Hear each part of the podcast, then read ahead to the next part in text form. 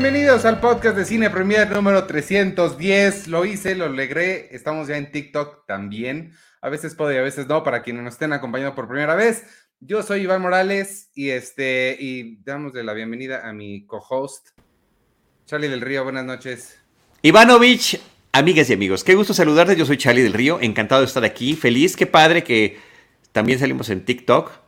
Eh, ya sabes que no es nuestra red social por generacional, pero qué padre. A veces puedo y a veces Buenísimo. no, pero hoy sí, sí pude. es temas de tecnología que... eh, a ver, está, sí tiene su grado de complejidad eh, y hay que platicárselo a todo el mundo. Queremos estar en más espacios.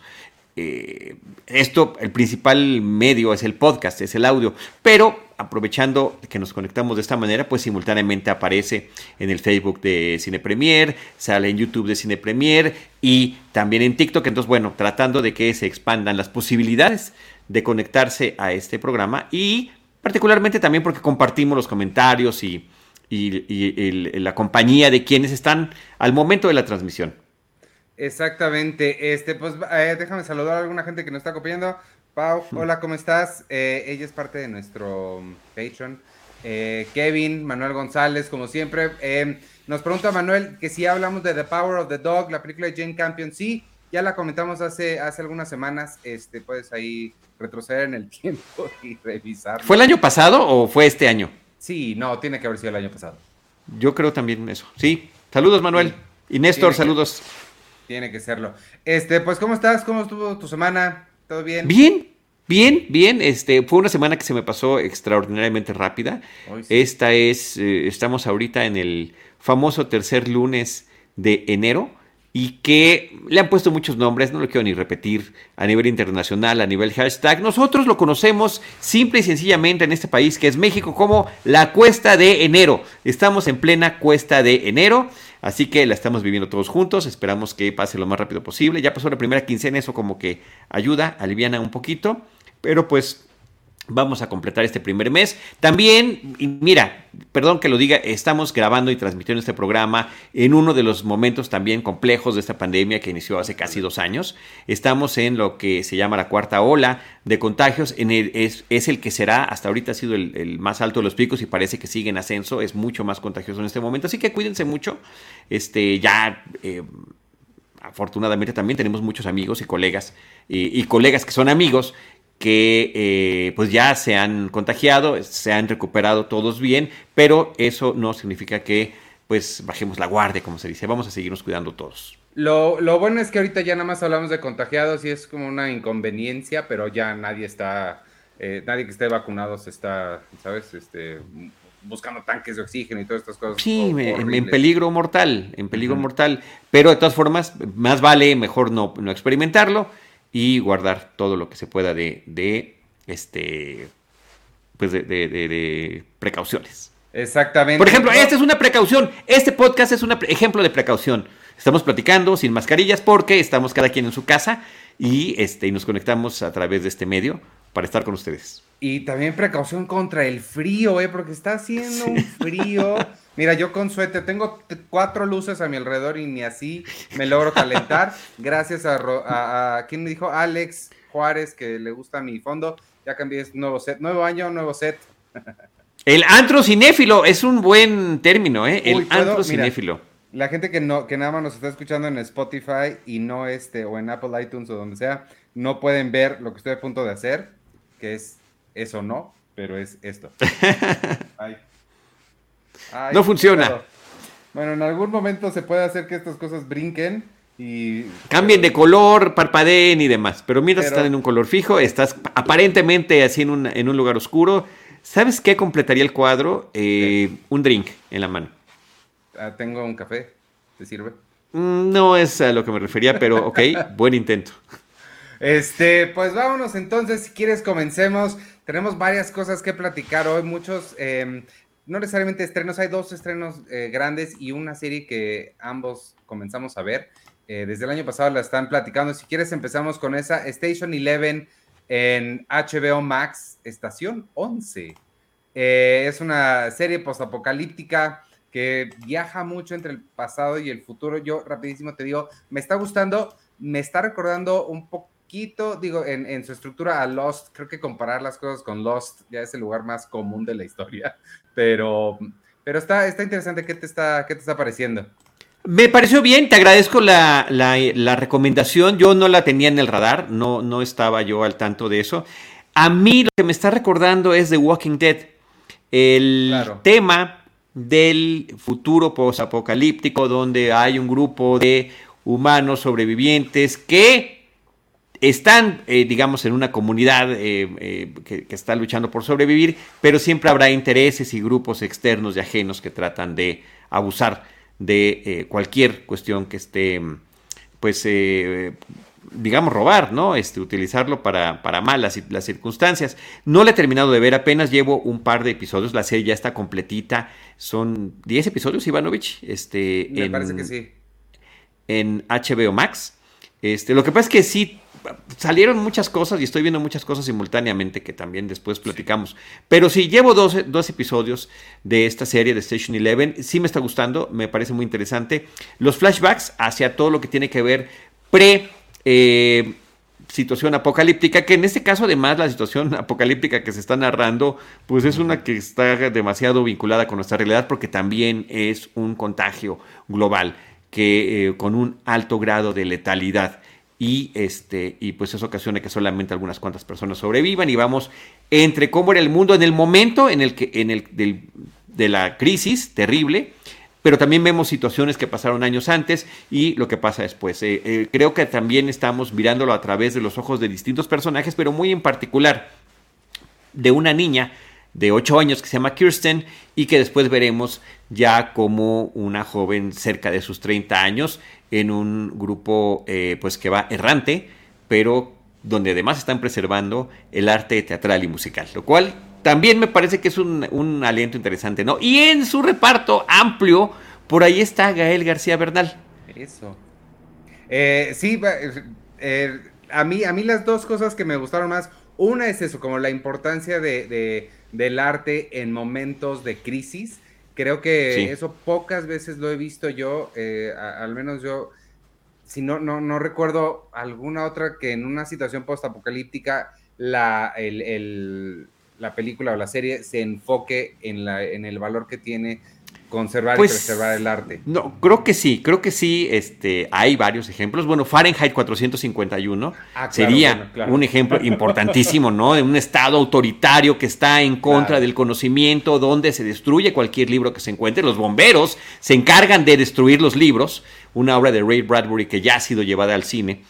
Em, y que eh, se llama Fahrenheit 451 porque esa es la temperatura a la que se queme el papel. Y los bomberos se encargan de eso, son destructores de, eh, del conocimiento escrito. Y entonces un grupo de personas, de individuos, de lo que se encargan es de memorizar cada quien un libro y servir como libro viviente y van transmitiendo a diferentes generaciones cuando ven que se puede acercar su final eh, de vida, ¿no? Por edad, pues lo empiezan a repetir a otra persona para que este conocimiento vaya y vaya y vaya hacia adelante. Este me parece que es interesantísimo y creo que es un buen ejemplo de esto que estás, que estás tú comentando, ¿no? Pero creo que sí, este, hay una película con Denzel Washington cuyo nombre se me escapa, pero todo el mundo está pugnando por tener la última Biblia eh, que queda escrita y para ser utilizada no, no para preservar este, el conocimiento, sino utilizarla como una herramienta de control político y de control sobre la gente, ¿no? Creo que, a ver, eh, eh, no sé si la viste esa película, Ivanovich. Eh, sí, antes de, entrar estábamos hablando de algunos viajes que hemos hecho y demás. yo fui al set de, esa, no me acuerdo cómo se llamaba en español, pero The Book of Eli y conocí. Ah, The Book of Eli. El libro de la. No, no, no, no, no, no. No me acuerdo cómo se llama. Pero bueno, sí. Mila Kunis y a Denzel Washington en. en ah, y a Gary Oldman. Qué padre. ¿Y en dónde fue el set visit? Albuquerque. Albuquerque en, zonas desérticas, ¿no? Sí, sí, sí, sí, muy. Sí, eh, a mí me parece que es, que es Y bueno, son dos ejemplos que me vienen así ahorita a la mente. Pero sí, a ver, eh, es el tema central. En el caso de Station Eleven, lo que hace este grupo eh, itinerante, que además tiene un recorrido preconcebido y, pues sobreviven de eso, ¿no? Me, me, pareció, esa parte me parece muy interesante, pero también lo son los eh, regresos al pasado y ver cómo era la vida previa, durante la crisis y después de la crisis. Entonces ahí está Station Eleven, este, basada en un libro y que ahora está presentándose pues, en este formato de miniserie. La, serie limitada. ¿Ya sabes qué? Miniserie creo que ya no quiere decir nadie. Le llaman Limited Series. Entonces tenemos que decir serie limitada, pero pues el, el formato lo conocíamos como miniserie. Así, eh, pero así suena más, más especial eh, serie limitada. Me, este, la otra cosa que me gustó mucho es la presencia de Gael. Me sorprendió muchísimo verlo, no me lo esperaba, no tenía idea y de repente lo vi. Yo tampoco. La primera vez que lo vemos tiene la cara pintada y este, era difícil reconocerlo y dije, ¿a poco es Gael? Y ya después ya sale bien. órale, me, dio, me dio mucho gusto verlo. Lo que no me está gustando, porque a mí, tú sabes que la fantasía no es de mi, no, no es mi favorito. Hay sí, todavía no la termino igual que tú. Llevo tres o cuatro episodios y me parece que se, a veces como que se quiere ir hacia allá, hacia las cosas fantásticas. Y eso me, da un poquito de, eh, de, cosa. A ver, ¿cómo, ¿a qué te refieres con las cosas fantásticas? Sé más específico, por favor. Ah, profecías y, ok, ok, que se cumplen, que alguien, no sé, como, como ese tipo de cosas mágicas, pues. Ok. Ok. Oye, Mackenzie Davis. nos está, perdóname, nos está preguntando Vero si vimos Rebelde. Te prometo que no la vamos a ver. No, no sé qué es Rebelde, pero estoy de acuerdo con Ivanovich. Este, Mackenzie Davis, eh, también más o menos recientemente la vimos en una de las últimas películas, si no es la más reciente película de la saga de Terminator, es justamente el ah, personaje del, del Terminator. Entonces, este asunto posapocalíptico ya se lo sabe. Es cierto, no lo recordaba de ahí, pero sí, totalmente. este, oye, además de, ¿tienes algo que añadir de Station Eleven? No, pues a ver, este, creo que es una buena opción. La he estado recomendando en estos días. Creo que vale la pena seguirle la pista y este y a ver qué a ver qué sucede. Por lo pronto va bastante bastante bien. Este, la otra cosa que, vimos juntos, antes de, bueno, no juntos, pero al mismo tiempo, antes de pasar al, plato fuerte de hoy, em, una serie que yo te recomendé, a te recomendé a ciegas, porque yo tampoco la había visto, pero estuve, yo siempre lo menciono, esta es mi, mención obligada al show de Office Ladies, donde hablan Jenna Fisher y Angela Kinsey de The Office. Este, em, eh, eh, tuvieron, eh, estuvo BJ Novak en algún momento y les platicó sobre una nueva serie que estaba haciendo para Hulu. Aquí a México llegó a través de Star Plus. Se llama The Premise. En español sería La Premisa. Él la describió, y esto fue lo que me interesó. Bueno, me interesó porque es BJ Novak y, me gusta mucho cómo escribe. Pero él la describió como a una serie al estilo, o más o menos tipo eh, La Dimensión Desconocida y Black Mirror. Eso me llamó mucho la atención.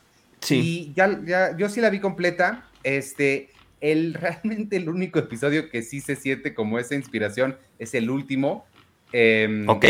Todos los demás, pues se parecen en que son unitarios, pero fuera de eso, pues no.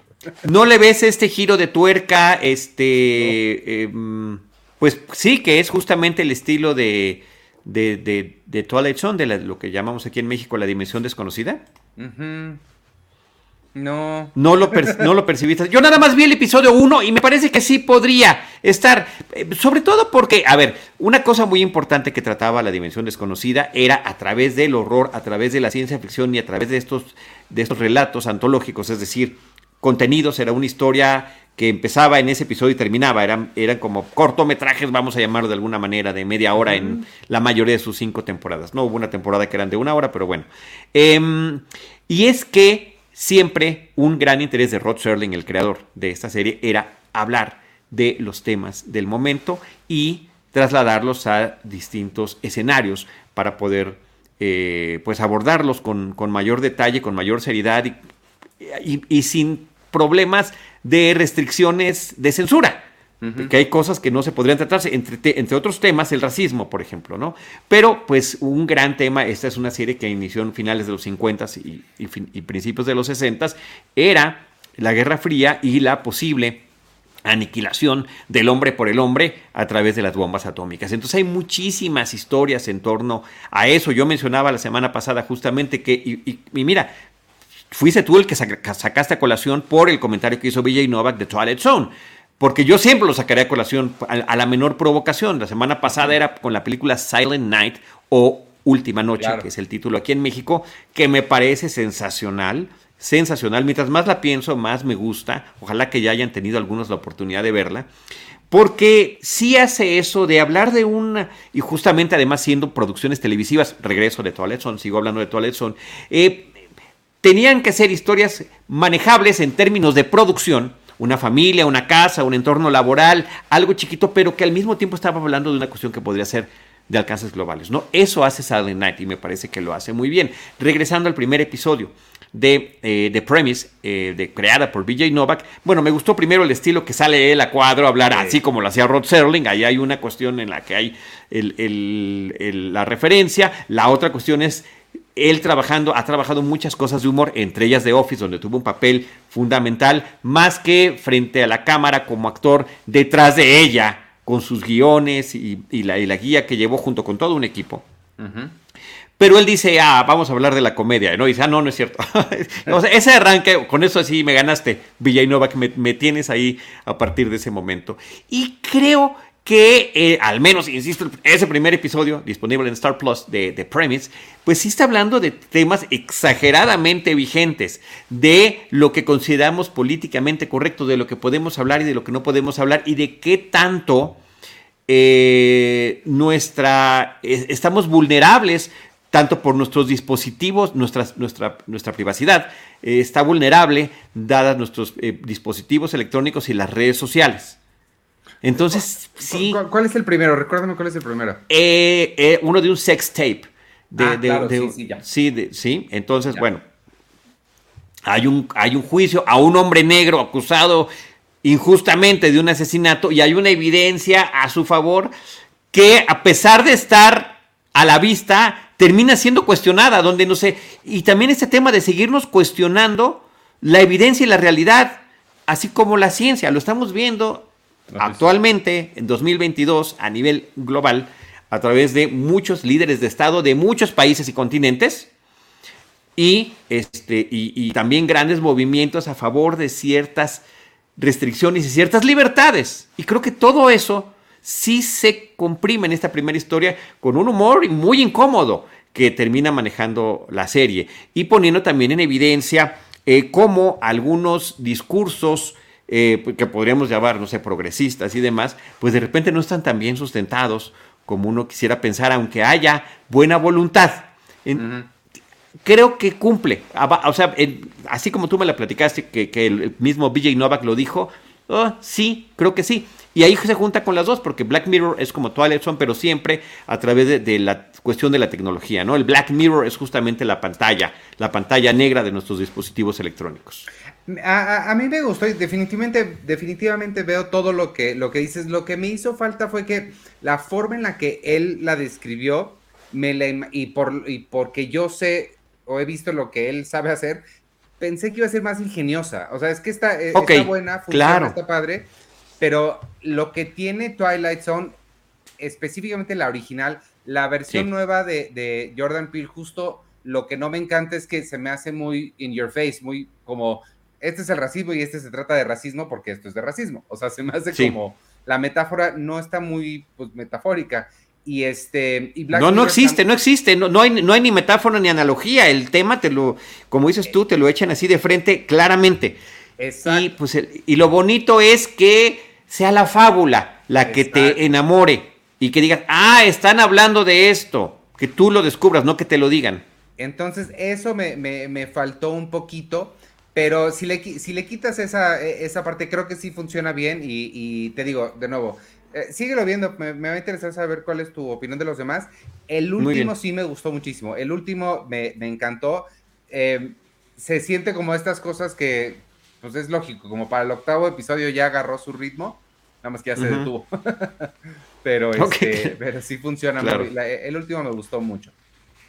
Pues ahí está este, The Premise, la premisa, Star Plus, BJ Novak. Además, él es el que está. Este, además se dice una serie de antología tal cual lo está él presentando y él está en el póster eh, en el que lo pueden identificar. Yo creo que sí, sí quedé como invitado a seguirla viendo. Eh, te digo, es un capítulo incómodo, es un capítulo incómodo el que nos está presentando y creo que eso está bien, que no, que no sea demasiado este, blando eh, cuando, cuando queremos hablar de ciertas cosas, ¿no? Sí, no, eso de hecho es, bastante gráfico. En algunos momentos, sí. Oye, ¿cuál es? ¿Tienes episodio favorito de La Dimensión Desconocida? Tengo como una serie de episodios favoritos, este, pero el que, el que, el que siempre viene a mi mente es Five Characters in Search of an Exit. Cinco personajes buscando una salida. Eh, es, me parece, de las cosas más excepcionales que, he visto. Em, lo puede uno conectar con muchas otras cosas, pero son cinco individuos que están en un lugar que no entienden qué es, está todo oscuro, están atrapados, no tienen memoria de cómo llegaron allí. Uno es un, un personaje militar, el otro es un vagabundo, hay una bailarina. Y, y, no saben cómo llegaron y están tratando de salir. Solamente ven que hay una salida hacia arriba y el desenlace es como, como en los mejores episodios de La Dimensión Desconocida de Twilight Zone, es verdaderamente aterrador. Pero este Time Enough at Last, ¿no? Eh, donde trata de un hombre que lo único que quiere es tiempo para leer, es uno de los super archi recontra clásicos. Ese es el que yo ah, siempre pienso. Sí, sí, hay, hay, hay muchos, hay muchos, hay muchos. Y bueno, son cinco temporadas. Es irregular como son todas las colecciones antológicas, pero creo que cada uno de ellos está muy bien elaborado, muy bien actuado, fue semillero de actores, semillero de guionistas, es, es uno de los grandes fenómenos televisivos universales. Para mí, mi serie favorita de todos, todos, todos, todos los tiempos. ¿Son cinco temporadas nada más? Son cinco temporadas, pero son de más de 20 episodios cada una. Sí, porque llevo literal años viéndola y todavía no la logro. Y no acabas. Sí. La empecé a ver, fíjate que cuando, regresando a los viajes que antes hacíamos, estaba o está en Netflix de Estados Unidos. Y entonces solo la veía cuando viajaba para allá, que ponía Netflix y así me gustó. Aquí estuvo varios años en Claro Video. Estuvo muchos años en Claro Video. Qué pena que se haya acabado porque la calidad estaba perfecta de, del, de imagen, o sea, del, pues sí eran las versiones restauradas las que estaban transmitiendo. Eh, y, creo que también tenía el doblaje original, que eso estaba bueno. A ese sí no. Como dato curioso, a mí sí me gusta más verlas en, inglés. Sí, ese, el doblaje sí no te lo manejo. Pero eventualmente ya la compré en Blu-ray, la colección está bonita de la cajita. Y este, y pues de, vez en cuando regreso y veo algunos, pero sí todavía, literal, han de ser como seis años que llevo viendo. Sí. Eye of the Beholder también es muy bueno es acerca de una mujer que tiene que someterse a una cirugía estética porque, de acuerdo a lo que están comentando, es horrenda para la vista. Y esto nos habla también de las perspectivas que tenemos de las cosas. Claro. Es, Eso es un gran episodio también. está lleno de episodios enormes. Y el de la estación del tren, no sé cómo se llama, que, que tiene el maletín y se encuentra... Ay, ¿cómo se llama? No me acuerdo bueno, luego lo pero hay, hay, mucho, hay mucho material. Por ahí en Cinemanet, si les interesa, tenemos un episodio dedicado a The Twilight Zone que hicimos hace varios años con Antonio Camarillo, este, que también es un gran fanático y colaborador desde hace, igual que yo, desde hace 20 años, ahora sí ya puedo decir, desde hace 20 años, yo desde el, desde el, desde el 2002 soy colaborador de Cine Premier. No, sí, sí, yo, yo desde 2005. Tres años para llegar a 20, Dios mío. Este, bueno, vámonos de, esto que, ya no quiero sentir la edad que tengo. Estoy bromeando. Mi mamá luego ve este programa y me empieza a decir, no, pero tu edad está bien. Sí, me siento bien, no, no, estoy jugando, no realmente me pesa. Saludos, saludos a tu mami, saludos a tu mami. este, pero lo que sí pesa es la religión y le pesa mucho a Paul Verhoeven. Si quieres, pasamos a su nueva película, que es nuestro plato fuerte de hoy la cosa esta que hizo se llama Benedetta. Ha estado sonando muchísimo todo el año porque, pues, por, controversial y porque eh, eh, tiene una calidad que Paul Verhoeven no siempre tiene y que lo ha llevado hasta, creo que estuvo en Cannes y todo esto, ¿no? Sí, este, a ver, yo Paul Verhoeven lo conocí como, como director fílmico eh, cuando vi Robocop, que me pareció una cosa, sigue siendo a la fecha una de mis películas favoritas de todos los tiempos, una película violenta de mediados de los años 80, de ciencia ficción, irónica, sarcástica. Creo que la película se mantiene hasta la fecha eh, impecable en términos de su discurso y de eh, la sátira que está manejando sobre el corporativismo, sobre el consumismo, sobre la violencia, sobre el papel de los gobiernos cuando ceden ciertas eh, labores a la iniciativa privada, sobre un montón de cosas. Es raro que no hayan hecho remake todavía o reboot o algo así. Eh, y qué bueno, ¿no? Me parece muy bien. me parece, Inclusive, pues las secuelas, que ya no estuvieron a cargo de Paul Verhoeven, pues no fueron tan afortunadas. Hubo, hubo, secuelas, hubo serie televisiva live action, hubo serie televisiva animada. Vaya, eh, se trasladó también a los cómics. Es un enorme personaje el de Robocop. Pero algo que llamaba mucho la atención en su momento y que era muy impactante es que era una película muy violenta era hiperviolenta. Y Paul Verhoeven es un director que no tiene miramientos en términos de lo que puede em, provocar en el público a través de violencia de todo tipo. Violencia eh, física, violencia estética, violencia en la temática que está manejando. Él eh, nació poco antes de la Segunda Guerra Mundial y ha mencionado en varias entrevistas que pues conoce películas, hay cosas de sangre, él decía, bueno, es que esto debe de ser más sangriento y que él agarraba así las cubetas en ciertas películas y aventaba la pintura este, que, que, representaba la sangre en las paredes, en los personajes, entonces porque dice, es que yo de niño yo lo viví y yo, y yo así lo vi, o sea, yo, yo vi esa violencia física. Y, no puedo limitarme, ¿no? O sea, no me pueden estar limitando con este tipo de cosas. Siento, siento que carrera dispareja, también tiene por ahí Starship Troopers hablando de, de, ciencia ficción. Ahí eh, más que, está basada en un libro de ciencia ficción, pero más que el tema de humanos contra eh, insectos y demás, de lo que estaba hablando, que era además una situación que siempre le ha preocupado, insisto, habiendo vivido la Segunda Guerra Mundial eh, desde niño, pues es el tema del autoritarismo y era lo que estaba criticando. fue como mal interpretado también en su momento que parecía que estaba a favor de cuando no era de esa manera, ¿no? Cuando era, era, era una crítica. Y bueno, pues si hay que explicarlo, significa que algo no quedó bien.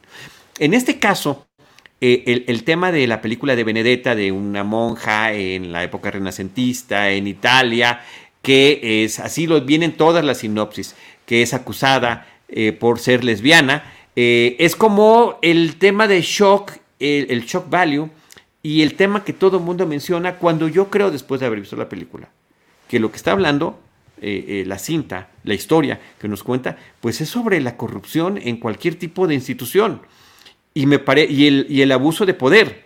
Claro. Y la mentira para llegar a ese poder y también el tema de los privilegios. Entonces, eh, y, bueno, evidentemente también en un, en un, tema de, cuando se habla de, este tipo de religiones, pues está claro, la hegemonía patriarcal y todo lo demás, ¿no? Pero em, no es una película sobre lesbianismo, ese, creo que ese no es el tema central de la, de la película.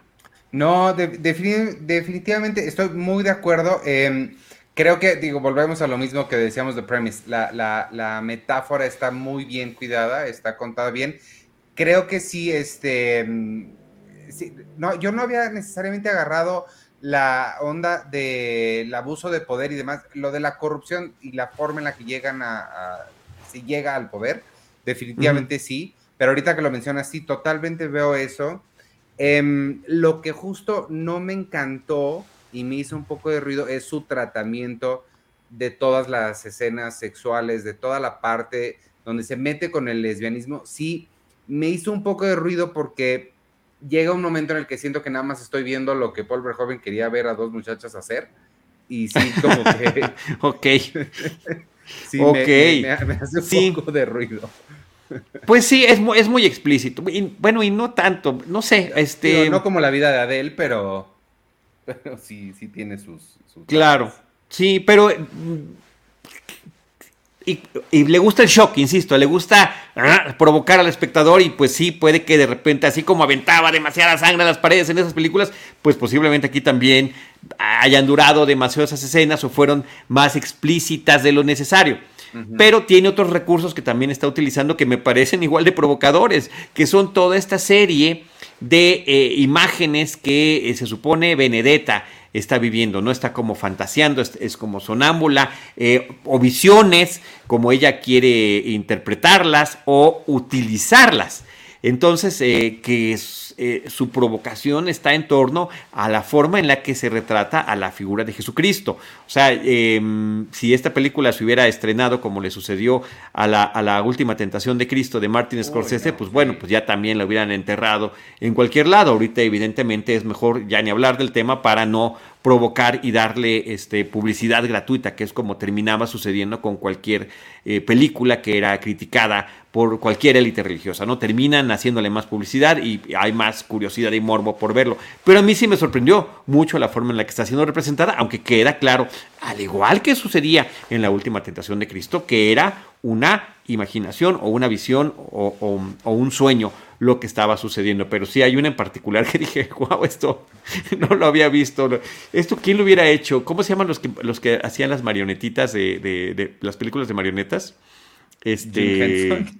No, no, no, no, no, no, no. No, las violentas y explícitas que hicieron una de, No.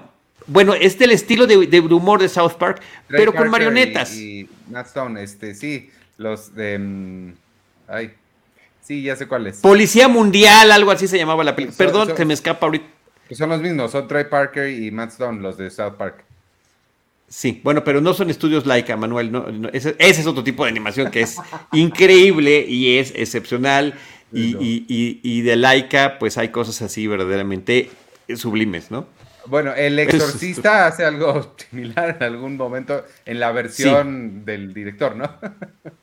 sí, no, pues eh, creo que en la versión que se conoció, creo que fue uno de los grandes temas también que tuvo la película. No lo sé, no lo recuerdo bien. ¿Para qué me meto en ese tema? Sí, o sea, tampoco es algo nuevo. Y el exorcista es de los años 70. Entonces, bueno, este, pero ese, ese, ese no es el tema. Creo que es lo que estaba yo mencionando desde mi punto de vista. Es lo que me queda a mí en, el término de, de la película, porque, pues sí termina manejándose de una manera excesiva y abusiva. Sí, y, también, ¿sabes cuál es el otro, el otro tema? El castigo por, por cuestionar a la autoridad.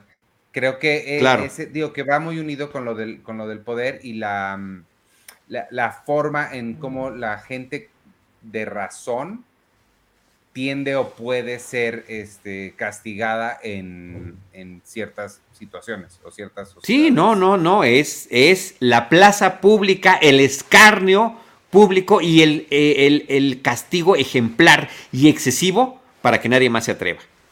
Sí. ¿Sabes si esta es de las que van a mandar para, para, el Oscar? No, no tengo idea. No lo sé. La, la, siento fuertezona para el Oscar. Sí, sí, no, no tengo idea. Sí, no, no, no, no creo. Este, ¿qué, eh, te, pareció el, Bueno, es que no sé, más bien la pregunta es, ¿es, historia real, sabes? ¿O está basada en algo real? Porque... Eh, entiendo que vagamente está basado en un libro que se supone que está basado en una historia de una monja que efectivamente este, pues fue castigada por su preferencia sexual. Ah, porque justo yo pensé que había sido un recurso de él eh, decir eso y, te iba a preguntar eso que, te, que te parecía, creo que funciona. Sea o no real, creo que sí te da una idea de que pasara o no, pudo haber pasado. El, el, título del libro es Actos Inmodestos, la vida de una monja lesbiana en la Italia del Renacimiento. Lo que sí, que yo creo que me perdí esa parte, yo pensé que era un poco, o sea, digo, no está situada en la modernidad, pero no, no caché que fuera el Renacimiento, pensé que era más para acá. No, de repente podría que parecía que era más para atrás, ¿no? Pero no es medieval, pues, o sea, ya es, ya es la época del Renacimiento. Oye, este, Charlotte Rampling aparece en la película, eso sí me parece que es increíble la trayectoria que ha tenido esta actriz, que yo no sabía este, em, que, se manejaba tan bien en francés y que... Eh, pero, pero muy bien, muy bien su presencia, como siempre, imponente. Eh, la, mirada, el porte que tiene ella. Las dos, las dos chavitas, ¿qué te parecieron? Me parecieron muy bien. sí, o sea, me parece, o sea, sí. o sea, Ah, bueno. No, creo que, creo que están cumpliendo el, rol que, se les encomendó. Sobre todo el caso de Benedetta, que, que tiene estos arranques de ira y de. Y de eh, ¿Cómo se llaman? Eh, sádicos tremendos que de repente le surgen. Sí, y, a los y a los extremos a los que puede llegar para poder hacer que sucedan las cosas a su, a su manera.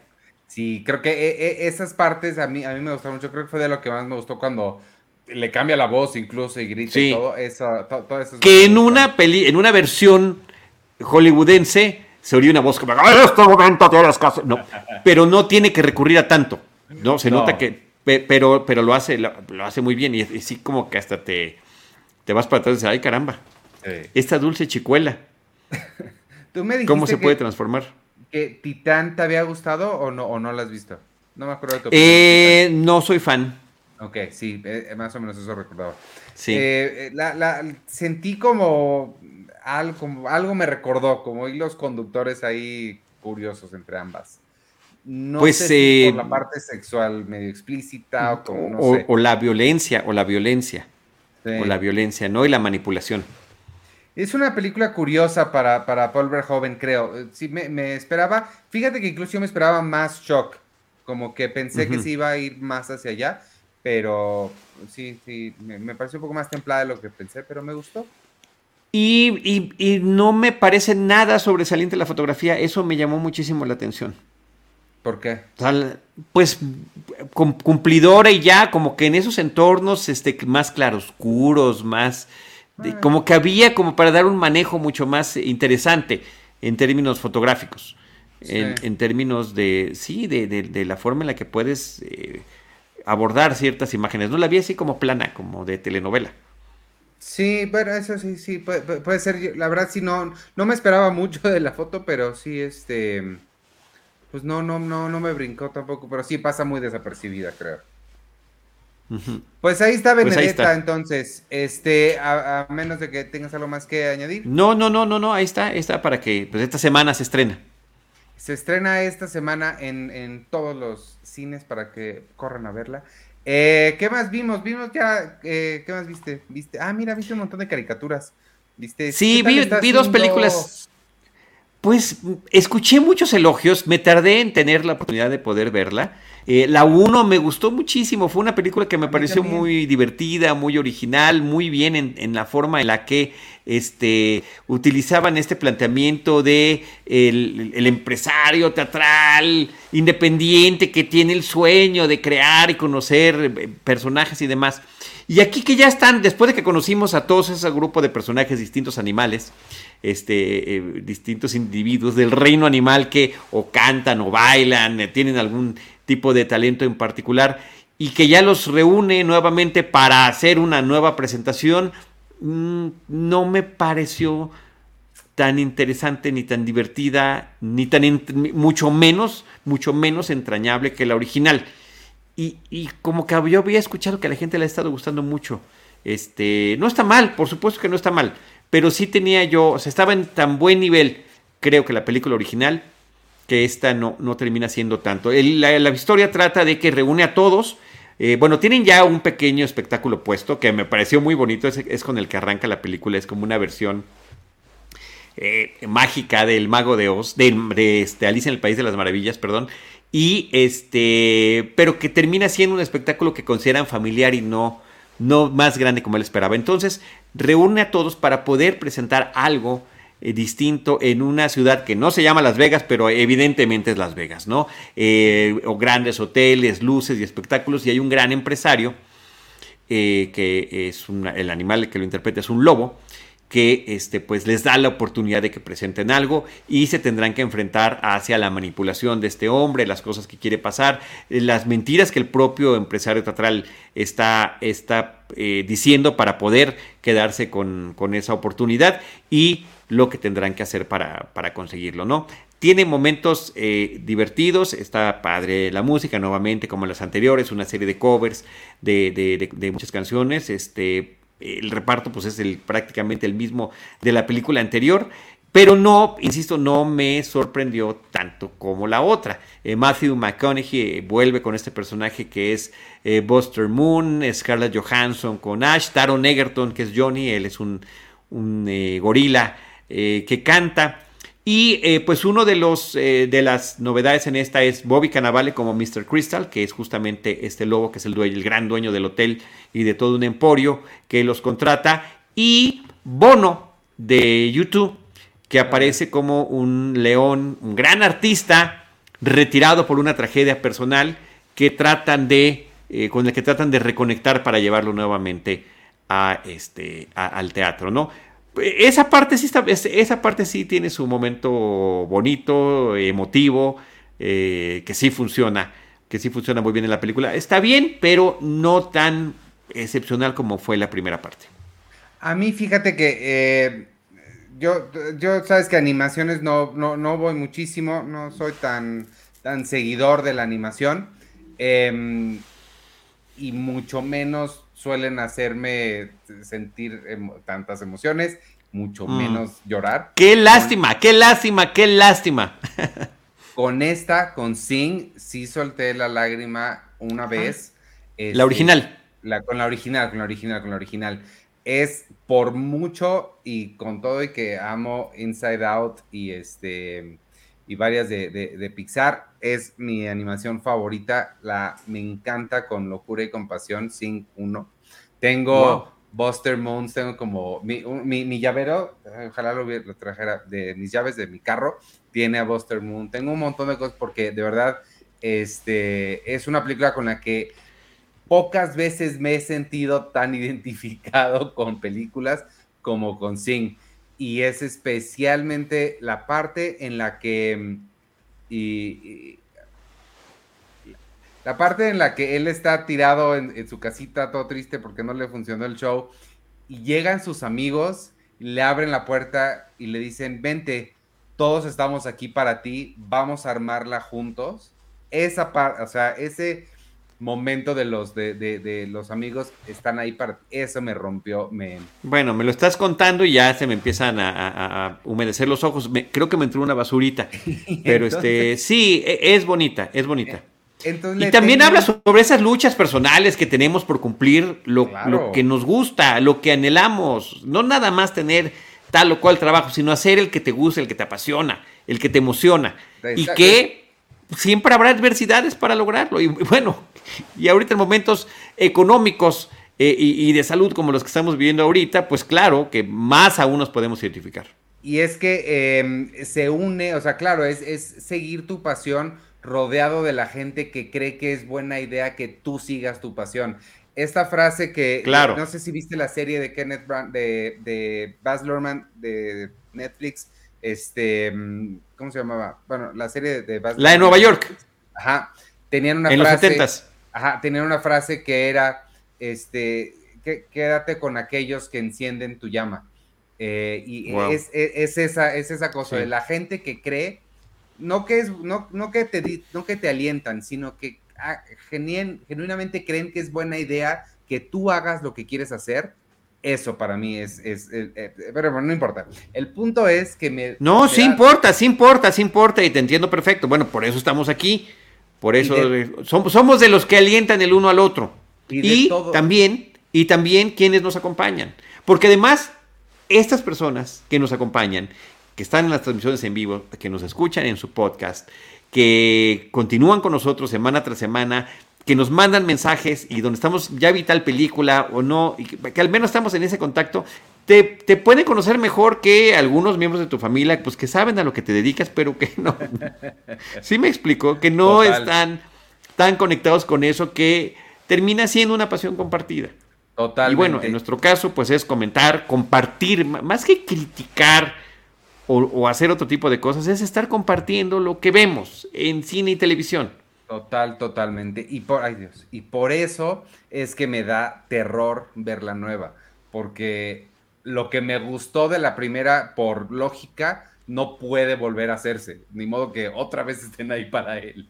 Entonces. Pues, eh, spoiler alert, ¿no? Pues este, más o menos. más o menos, más o menos. Entonces no, no, me da terror verla, algún día la veré.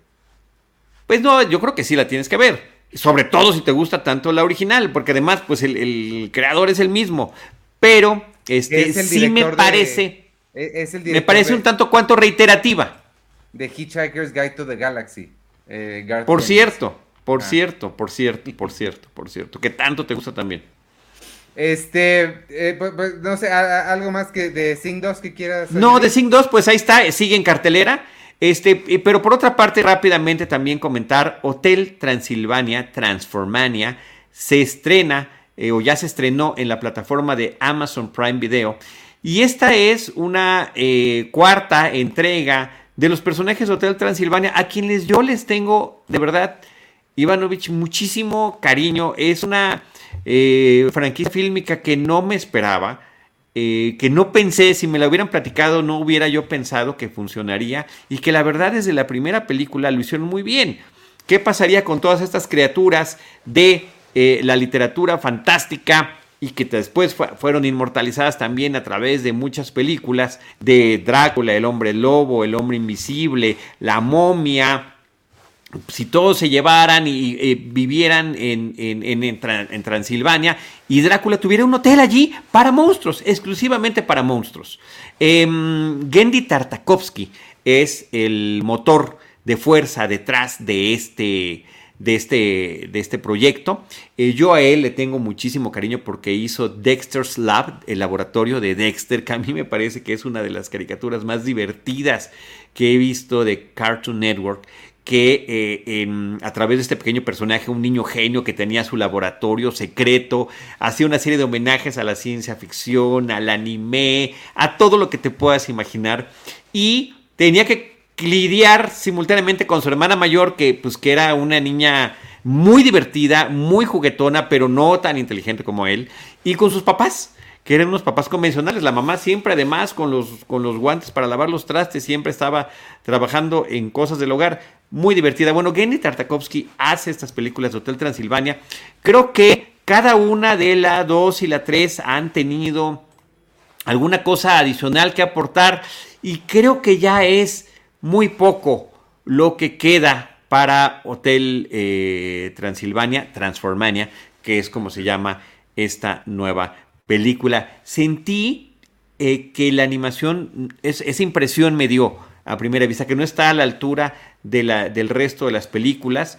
Está también el, tema de que Adam Sandler ni Kevin James ya regresaron. No conozco las razones. Mona Licia nos está preguntando por qué Adam Sandler ya no habrá querido volver.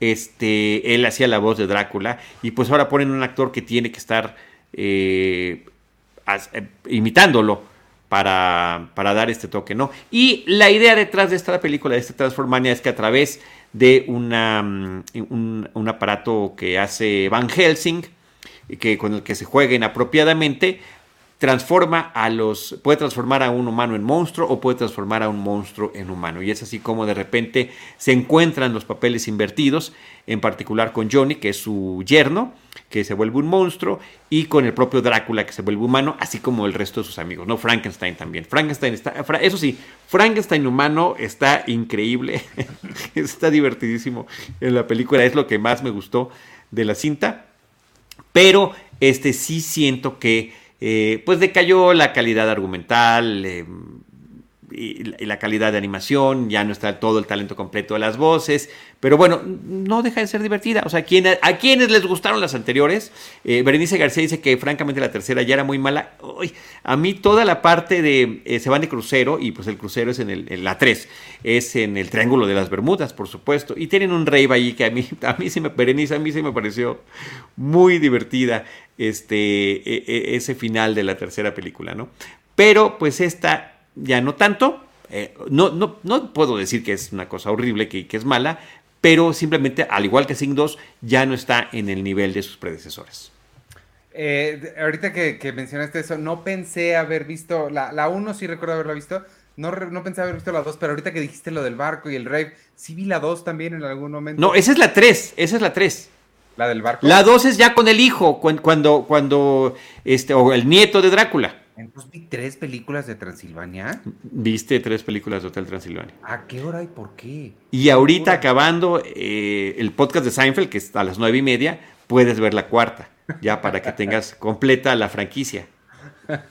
Es, eso es cierto, es algo que podría hacer totalmente. Es algo que podrías hacer. Es algo que podrías hacer. Este, ok, ¿algo más de Transilvania? No, pues que bueno, eh, ya, ya no está en la dirección Gendy Tartakovsky, es uno de los guionistas, está en la producción. Eh, pues siento que ahí como que ya lo, lo encargó a los demás. Así, bueno, ya ustedes sigan haciendo cargo de esto. No, pues ahí está, entre eso y el, y el presupuesto, yo creo que por eso no está Adam Sandler. Digo, Kevin James, no sé por qué se está poniendo sus moños, pero... no lo sé, agenda tal vez, no tengo idea. Ángel López dice, la cuarta no es mala, es muy divertida. Entre Frankenstein y el hombre invisible nos hicieron mucho reír. Eh, yo te digo más, Ángel, más Frankenstein, de verdad que sí. Además agarra se toma sus selfies ya de humano, está feliz con su nuevo look. Y otro pequeño gag que es muy simple pero bueno, te digo que los monstruos se convierten en humanos, el humano en monstruo. Y de Blob, cuando se, cuando se transforma de Blob con ese rayo, me parece que así de elemental como es, resulta muy, muy, muy divertido. Bueno, pues ahí está. Ya te lo conté, eso lo tienes que ver en la película. Por eso, por eso estoy apartando que a las diez y media después del podcast de Seinfeld ya lo podrás, lo podrás constatar por ti mismo. Hablando de Kevin James, esas sí me gustan un montón, fíjate. Eh, Paul Blart, las películas de Paul Blart Sí, sí, sí, sí. Bueno, la, la uno cuando está emulando a Rambo en los pasillos del centro comercial. Este, pues sí, está chistoso. A mí él me cae muy bien, me parece que es, es, divertido. Y bueno, creo que su gran aportación al mundo audiovisual, pues es su serie de King of Queens. Sí, totalmente. Eh, sí, sí, sí, sí. Y también ahí sale Pato Oswald. Claro, claro, el genial Patton Oswalt. Este, oye, pues em, antes de antes de despedirnos, despedirnos, no vi este Peacemaker, quería que me rapidísimo Peacemaker, si la veo o no. Sí, sí, claro que sí. claro que sí, claro que sí. A ver, eh, eh, está muy sencillo. James Gunn está detrás del proyecto, escribe, dirige, su esposa coprotagoniza. El reparto está muy simpático, es, pero es este mismo humor de su película de Suicide Squad, que creo yo, y eso sí está muy claro, es muy distinto, o sea, están conectados, pero es extremo entre Suicide Squad y, este, y pues lo que hizo con Guardians of the Galaxy. Creo yo, personalmente, a mí me gusta más Guardians of the Galaxy. O sea, a mí este, me gusta muchísimo. Y el humor ya irreverente, grosero, violento, eh, clasificación R o clasificación C, R en Estados Unidos C en México, ah, no, ya lo veo un poco excesivo, posiblemente innecesario, pero pues está funcionando. O sea, Peacemaker es, como lo vimos en la película de Suicide Squad, es, es un tarado, es un, es un individuo con, con, poco coeficiente intelectual, esta gran fortaleza física y pues un, casco que puede tener, distintos cascos que pueden tener distintas utilidades, ¿no? Y es utilizado una vez más para cuestiones encubiertas. Son tres episodios los que están hasta el momento. Madame Tussauds nos dice, el intro o la intro, porque es introducción, la introducción de Peacemaker es una joya. A mí también me encanta. Es como hipnótica porque son los personajes haciendo una coreografía que no vayas a creer que es particularmente eh, bien ejecutada. Es como ver a los, cuando vas a la obra infantil, a la escuela. Eh, pero reúne a todo el, cast de la, de, la, de la serie allí. Entonces sí, sí está muy divertido. Obviamente muy con esta cuestión de, James Gunn de los, la música, ¿no? La música pop, la música rock eh, ahí involucrada en, sus proyectos y aquí este, no es recepción. Pero hay que platicarla más ya que esté, ya que esté, este, ya, que, ya que haya terminado, me estoy riendo del comentario de Néstor Montes. Dice: La verdad es que Charlie es dificilísimo que recomiende no ver una película. Es muy optimista. Siempre le encuentra algo bueno, por pequeñísimo que sea. No, pero gracias, Néstor. Bueno, no sé si es un elogio, pero gracias por tu comentario. Eh, sí, cuando algo no me gusta, sí, de verdad, lo, soy franco y lo, lo digo increíble y abiertamente. Pues acabas de decir que no te gustó Titán. Sí, exacto, exacto. Este, pues la veré, entonces estaba, este, como dicen en inglés, en la cerca sobre verla o no. Este, sí la voy a ver, ver algunos episodios y te, te, platico la semana que entra. La que sí no nadie me está convenciendo remotamente lo suficiente es Boba Fett. Este, es así, te la, te, la debo para otro momento. Pero lo que sí te quería platicar es que vi una que aquí otra que creo que no, te gustaría o no te gustó la idea de verla porque te la mencioné la semana pasada y me hiciste cara de que te pedí ver La Rosa de Guadalupe. Eh, The Tragedy of Macbeth. Ah. La, Ay, no, espérate. Eh, sí la quiero ver. La oh. platicamos la próxima semana. No seas así. ¿Qué hacemos? ¿Qué hacemos? A ver, ¿Eh? me, espero, si quieres, hablamos la próxima. Sí, no recuerdo que me la hayas. Sí, me la recomendaste. No lo recuerdo, te lo juro. No, no te la recomendé porque no la había visto. Pero te dije, hay que platicarle. Me hiciste.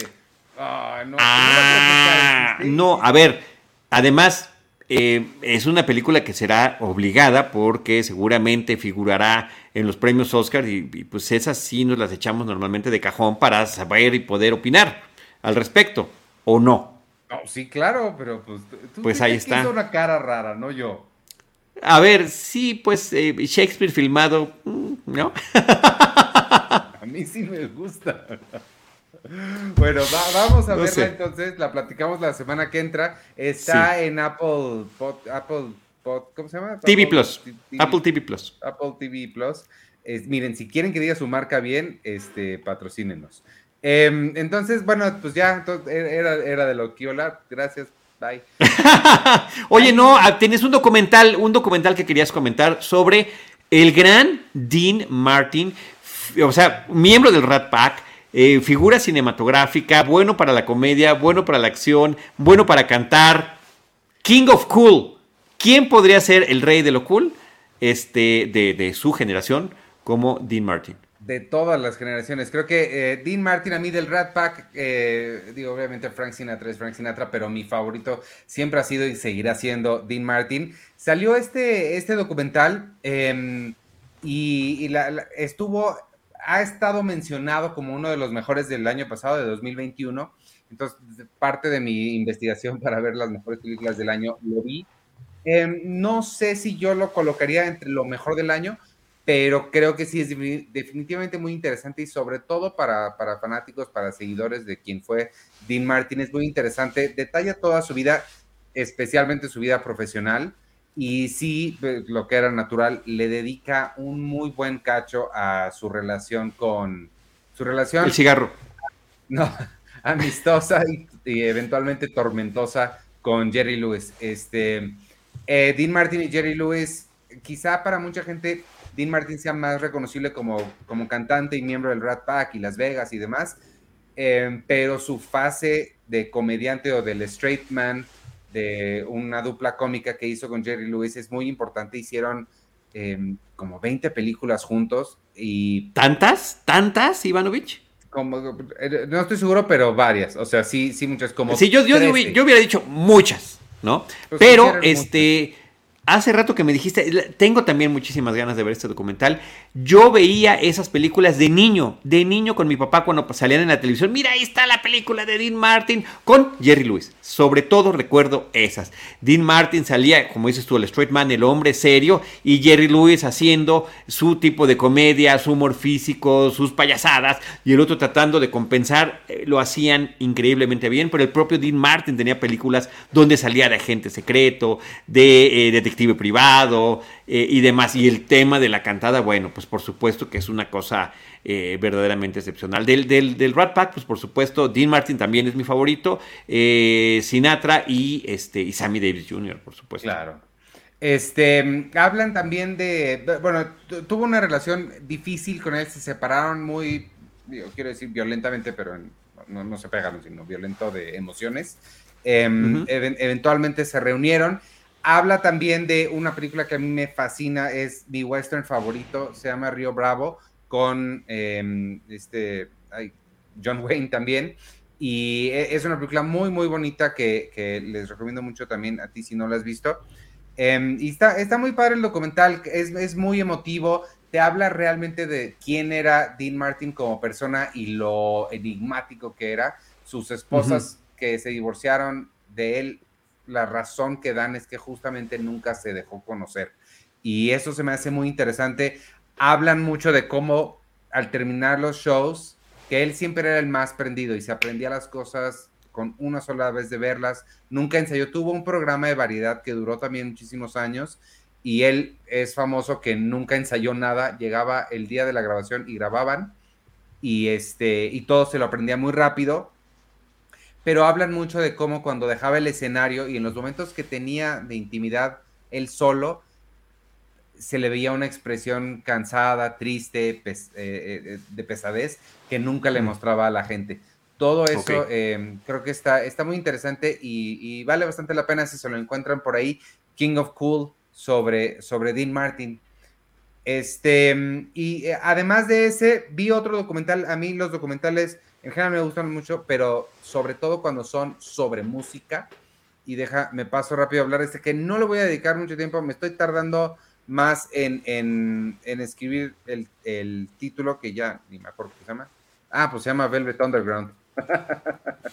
Eh, y se trata justamente de, de Velvet Underground.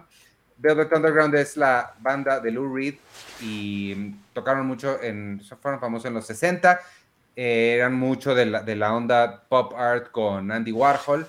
Eh, se me hace una banda muy interesante. Lou Reed me parece un músico muy interesante. El documental lo dirige Todd Haynes. Todd Haynes es un cineasta que a mí me encanta en ficción. Los documentales que, han, que ha hecho, creo que pesan un poquito. Tiene, vean por ahí, en YouTube está su corto, un, corto que hizo para la universidad. Es la vida de Karen Carpenter, de los Carpenters, y lo hizo con Barbies. Es increíble, se llama Superstar. Em, este documental, de por sí, Velvet Underground es una banda rara. Eh, Todd Haynes es un cineasta que cuando quiere ser muy raro, el documental, la verdad, se me hizo muy pesado, se me hizo cansado y un poco indescifrable por momentos. Entonces, eh, pues, pues, nada más, no tengo mucho que decir porque no me encantó, pero si les gusta Velvet Underground o, Lou Reed o Todd Haynes o Andy Warhol. ¿Y dónde lo viste? ¿Dónde lo viste, Ivanovich? Está en Apple. TV Plus. Sí, ya lo dijiste, Apple TV Plus. Te cuesta mucho, nos cuesta mucho trabajo decir Apple TV Plus. Apple, es que es más todo Plus, Apple Plus. Ahí está, eso. Bueno, está Cinemanet Plus, ¿eh? así que no estés, no, no, no critiques ese plus. Nos estamos sumando al el MAME de el Plus, tenemos Cinemanet Plus, por cierto. Hago el anuncio, perdón, Ivanovich, me, me, obligaste a hacerlo. Me obligaste a hacerlo. Es que, em, bueno, Cinemanet existe desde hace 16 años en podcast, pero tuvimos que cambiar nuestro feed por una cuestión técnica. Entonces, todo lo que estamos haciendo actualmente está disponible en Cinemanet Plus. Así nos encuentran en Spotify, en Apple, en, Apple Podcast eh, y en Google Podcast, en todos los demás. Este, búsquenlo, por favor. Estamos también recuperando ahí mismo, poco a poco, pero estamos recuperando los episodios del pasado. Este, listo, pues, eh, ¿tienes algo más que, se quede? No, pues nos vemos al ratito. Este, con esto concluimos el podcast de Cine Premier. Nos vemos al ratito a las 9.30 en vivo, en lunes, para platicar de Seinfeld. Hoy iniciamos la octava temporada, la penúltima temporada de Seinfeld. Así que bueno, va a estar padre al ratito. Y comienza con un funeral, hombre. Interesante. Pues Vámonos entonces, nos escuchamos al ratito. Además de Seinfeld esta semana, amigos, el jueves ya regresa eh, James Bond, una misión a la vez. ¿Tú sabes con qué película? Sí, Diamonds Are Forever, los diamantes son para siempre. Esa mera, el jueves a las 6 de la tarde vamos a estar en vivo, si no después lo encuentran en todos los feeds de podcast que quieran. Eh, y les recuerdo de una vez, únanse al Patreon de Cine Premier, ya saben la dirección, patreon.com diagonal Cine Premier donde van a tener acceso a, entre muchas otras cosas, al Cine Club. Comenzamos la semana que entra. Estamos enfocándonos en varios directores este año. Vamos a comenzar con Hitchcock y con Strangers on a Train. La vamos a platicar el próximo miércoles este, a, a las 8 de la noche, así que vamos a tener un poco de competencia pero, es competencia amigable. Sana, sana, sana.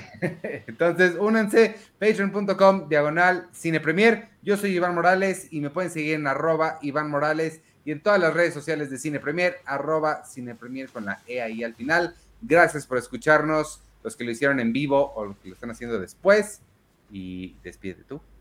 Muchísimas gracias, yo soy Charlie del Río, me pueden encontrar en redes sociales como arroba Charlie del Río, en Facebook como Charlie del Río Cine y Series y también arroba Cinemanet.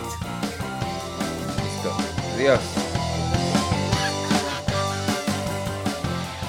Podcast de Cine Premier es producido por Cine Premier y Producciones Jimba. Consulta todo nuestro contenido en cinepremier.com.mx. Y si te gustaría apoyarnos y todo el trabajo que hacemos, ve a patreon.com diagonal cinepremier y considera unirte a nuestra comunidad. Recibirás acceso al Cine Club, boletos al cine, talleres, pláticas, podcasts exclusivos y mucho más. Es a través de nuestro público que todo lo que hacemos es posible. Para información comercial, escribe a ventas cinepremier.com.mx.